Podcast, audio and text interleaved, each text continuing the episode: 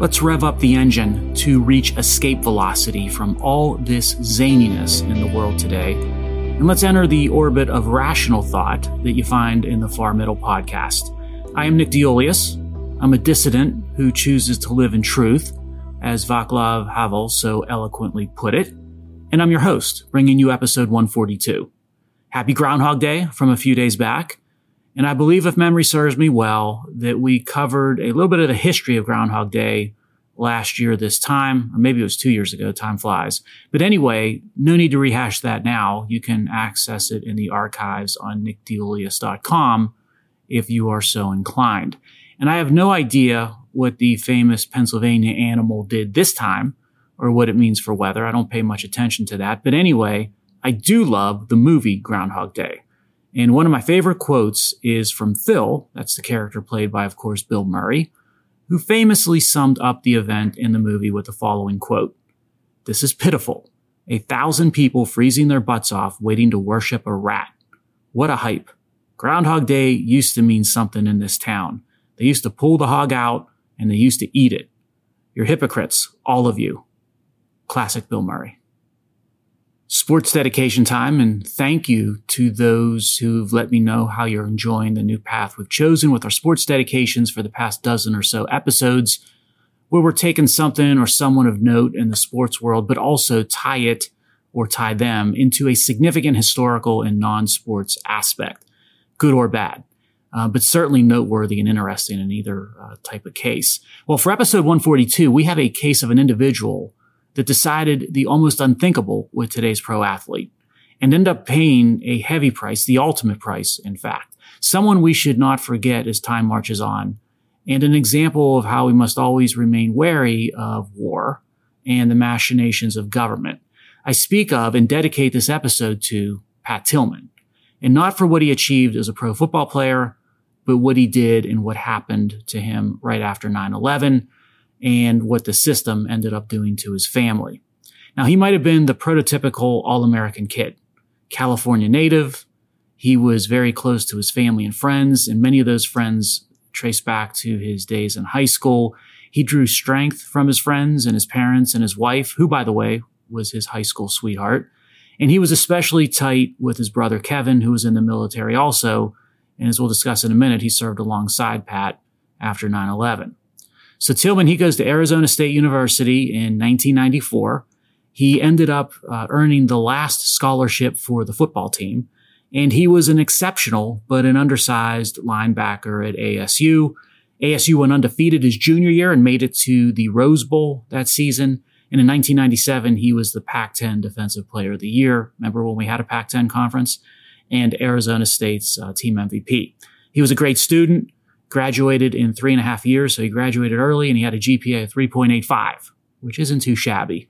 And of course, he earned a slew, as you might imagine, with that GPA of academic awards in college.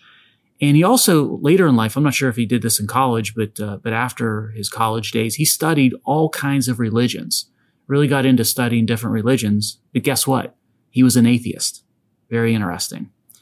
So 1998 comes. It's NFL draft time. Tillman, he gets selected at the 226th pick to the Arizona Cardinals. So he stayed in Arizona.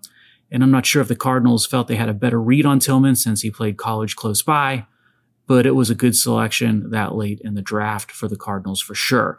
And Tillman was moved to safety in the NFL, which made more sense for him considering his size and, and attributes. And he ended up starting his rookie season. Now, Tillman was loyal, maybe to a fault. So let me explain to you sort of illustrate how loyal he was. Get this. At one point in his NFL career, he turned down a five year, $9 million contract offer from the St. Louis Rams out of loyalty to the Cardinals, the team that he played for. Like I said, not your typical pro athlete. Then 9-11 happens and everything changes, changes for everybody. But Tillman makes a change beyond what just about all of us adjusted or how all of us changed. In May of 2002, and it's eight months after the attacks. Tillman turned down a contract offer of $3.6 million over three years from the Cardinals, and instead he enlisted in the U.S. Army. He was changing careers in epic fashion, and this and what followed is why he is our dedication subject for this week's episode. So Tillman and as I mentioned, his brother, they enlist in 2002. They completed basic training together and they went into the Army Rangers. Pat Tillman participated in the initial invasion of Iraq as part of Operation Iraqi Freedom and then was deployed to Afghanistan. In 2004, he was initially reported to have been killed by enemy combatants. Now, the Army initially claimed that Tillman and his unit were attacked in an apparent ambush on a road outside of a village near the border with Pakistan. But after investigation and investigations, actually, it was determined his death was due to friendly fire, a mistake which unfortunately is all too common in war with its inevitable confusion on the battlefield. We're seeing a lot of that actually today with Russia and Ukraine in terms of uh, friendly fire causing substantial levels of casualties. And then war, of course, in and of itself is de facto unfortunate. Now, there was a lot of controversy about how the military handled the situation and whether it was being upfront with the Tillman family and the public.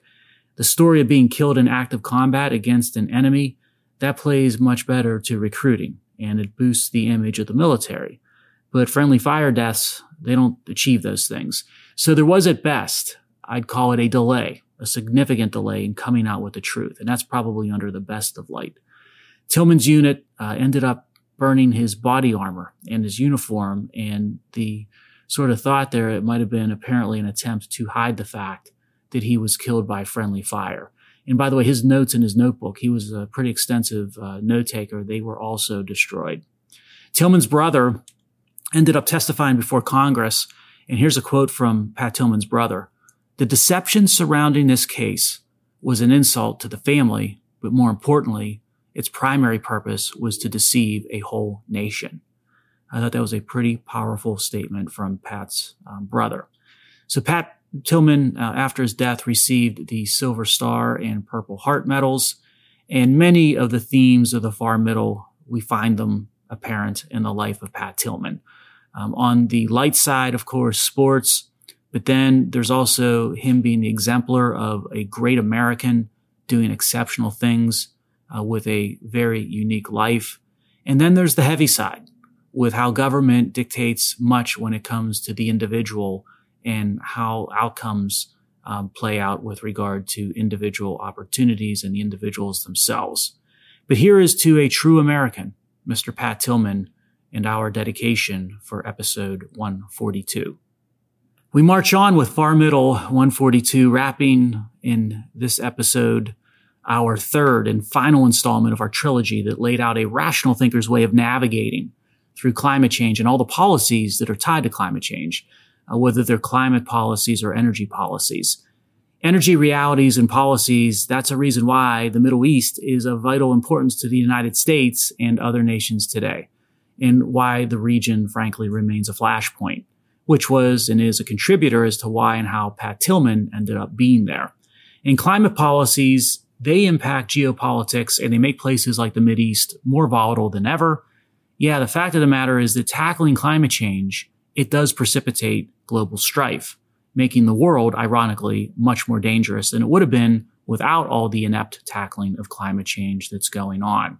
So in this episode, we discuss what the real or the true drivers are behind these climate policies that when you assess from a chemistry, physics, math, and economics series of perspectives. And when you do that, it's going to become very clear very soon that climate policies make absolutely no sense. And there's two different ways to approach this because there's two different broad groups of stakeholders that are going to benefit from these inept policies. And one more stakeholder group being of the external type, with respect to places like the United States, and one of these stakeholder groups being more of the internal type within the United States and the West. And we're going to talk about both. We start with the external stakeholders. Pause for a minute and consider the adversaries that are out there to Republican democracies all over the world. Who are they? They are largely, if not exclusively, leftist in nature. And that can be communist or socialist or authoritarian or some combination often of two or three of those. They're all benefiting, ironically, from our own energy and climate policies and benefiting greatly on an unprecedented scale, I might add. So let's go on a quick world tour, a walk across the map to highlight this dynamic at play. OPEC is a great example of this, so we'll start there. OPEC was left for dead with the advent of the American shale revolution that the private sector and free enterprise and innovation and disruptive technology all brought to bear. But then came the climate policies and the energy policies that effectively ban and or mandate the walking away from domestic energy sources like natural gas and also sources like nuclear. Well, that plays right into OPEC's hands and it does so on a couple of different fronts. First, there is an energy balance for every region, nation, and society that has to be satisfied or filled at the end of the day. And if it's not satisfied or filled, the lights go out and society crumbles. That equation, it just has to be satisfied. Again, society and economies demand their BTUs and their kilowatt hours and their horsepower. Now, if you hope that wind and solar are going to be able to provide our electricity needs. And you hope that electric vehicles, they're going to be able to provide an economy's way of transporting people and products to and from. You're sadly mistaken and going to be hugely disappointed. Now, as Europe has learned, you'll need something, anything, if you're desperate enough, even if it's Russian natural gas. Or in the case of the rest of the world, it will need something like OPEC oil to make those energy balances work. There's no alternative because you've killed the reliable domestic sources due to climate zealotry, and you've bet on the unreliable to fill the void with wind, solar, and EVs. So we find OPEC is once again exerting its control and acting in its own self-interest, but we've given it that control through our climate and energy policies. I also mentioned Russia, perhaps exhibit A in these negative consequences and the true drivers of these climate and energy policies it's been well established that Russian interests, whether they were Russian companies or state actors, had been huge funders and supporters behind the scenes of the ban fracking movement across Europe and America. I'm sure Russian interests applaud the net zero and code red crowd day by day and policy by policy. Europe's a great example as to why Russia would want that. That gives Russia leverage, it emboldens it, and it makes it much more likely to invade countries like the Ukraine and maybe, just maybe not stop there. Just ask the leaders of governments all across Eastern Europe how they're feeling these days with respect to Russia. Energy policy or climate policy, that's the single biggest enabler that made all those negative things come true with respect to what's going on in Eastern Europe. Now, Venezuela, which we talked about last episode in uh, series two or the second video of the trilogy, that's a really interesting case. That nation went from effectively a pariah and under heavy sanction from the United States to one now where not only sanctions are easing, but our leaders now ask forgiveness from the leaders of Venezuela so that Venezuela produces more oil or sells more oil throughout the global markets to try to tamp down energy volatility in chaotic energy markets. Now, Venezuela, it knows, it senses that we need it. So what does it do? It starts to get much more aggressive toward its neighbor in Guyana because Guyana holds significant oil reserves and Venezuela wants to be able to control those reserves moving forward. And then there's China.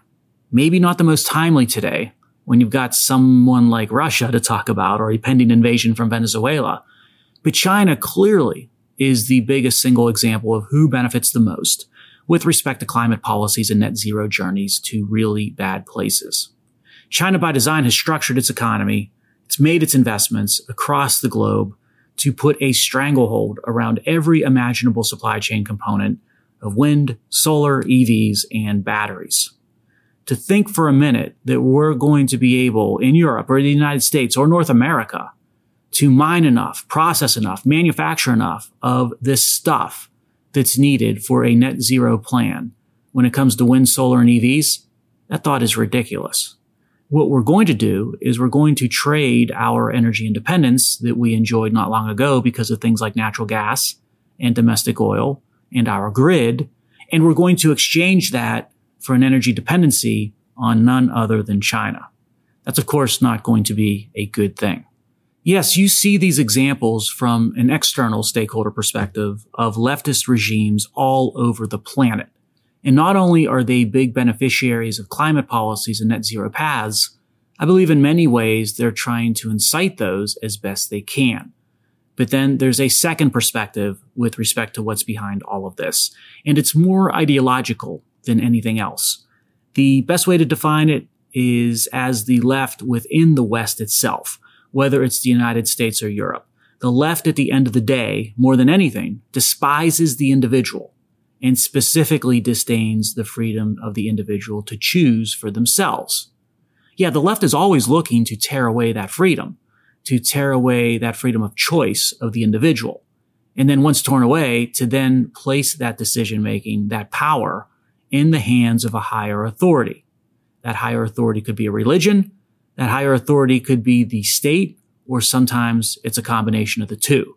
Many of these climate policies and many within the climate alarmist crowd indeed reflect the codification and practicing of an effective religion. But considering what the left is ultimately after, what better way to achieve those aims than through controlling energy markets in the energy industry? And if you wanted to only control one industry out there, one sector of the economy, assuming you can only pick one, and you desire to do that in a way to control everything else, which sector or which industry would you choose? Well, you know, you can make an argument to go after something like healthcare or perhaps finance or maybe tech these days with AI and social media and all of that. But if you only gave me one industry to choose, I would always pick energy because the kilowatt hour and the BTU, they touch everything in a modern economy. All those other industries and sectors that I just mentioned, and then all the other industries and sectors that remain. Yep, if you control the kilowatt hour and the BTU, now you can start to control decision making of all. What you're going to quickly learn and conclude is that climate policies, they're not about atmospheric carbon dioxide levels at all. Anything but. And it's not about the weather or future weather. Anything but. But what it is all about is decision making and control. So you should start to see climate policies bleeding into things beyond the generation grid if this phenomenon is actually occurring. And you're starting to see that, aren't you? With even things like food. What you can eat and what you should eat is currently being questioned by everyone from environmental advocates on the radical environmental movement front to the United Nations, to scores of experts and elites in between. And they are starting to look at the carbon footprints of certain foods, such as red meat. Your hamburger? Say goodbye. Um, certain foods, such as ice cream, which carries, by the way, a significant carbon footprint. And perhaps causing panic for a few of you constant listeners because it also includes assessing and scrutinizing foods such as beer. And if you like beer and ice cream and hamburgers and things like them, I've got some bad news that might be coming your way down the road if these climate policies continue on their inevitable march toward individual rights and individual control. Driving, that's another great example. What better expression of personal freedom is there than the personal automobile, right? It's revolutionized things across all kinds of different societies and periods of time. Well, through EV mandates and a stress grid, also weakened, by the way, by climate policies, higher authorities are going to dictate when and if you can charge your EV or when you're allowed to basically drive it. And that's, of course, another way of exerting control. Then there's the concept of 15 minute cities. We covered this topic briefly on a prior episode of the Far Middle. I don't know if you're familiar with the 15 minute city concept or not. But the idea is basically all of this climate policy um, impacts and sort of tactics, they're all rolled into one within the concept of a 15 minute city, where there's a movement out there where policy should incentivize to demand the forcing and controlling of how individuals should live. Not just living in urban areas, which would be dictated, but also within so many minutes and within walking distance of public transportation because that would be the only modes of transportation that would be acceptable, walking and the subway. And 15 minute cities would require basically living in certain sized apartment complexes versus larger sized homes and being told what you can do and when you can do it.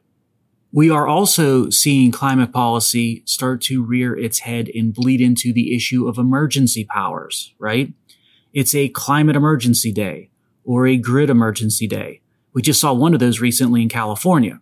So when the weather gets hot or the weather gets cold on the extremes, don't charge your electric vehicle today because we've got into a grid crisis situation. We've got a grid emergency or we've got a climate emergency, which means everything stops until the higher authority says you can continue your way of living or doing.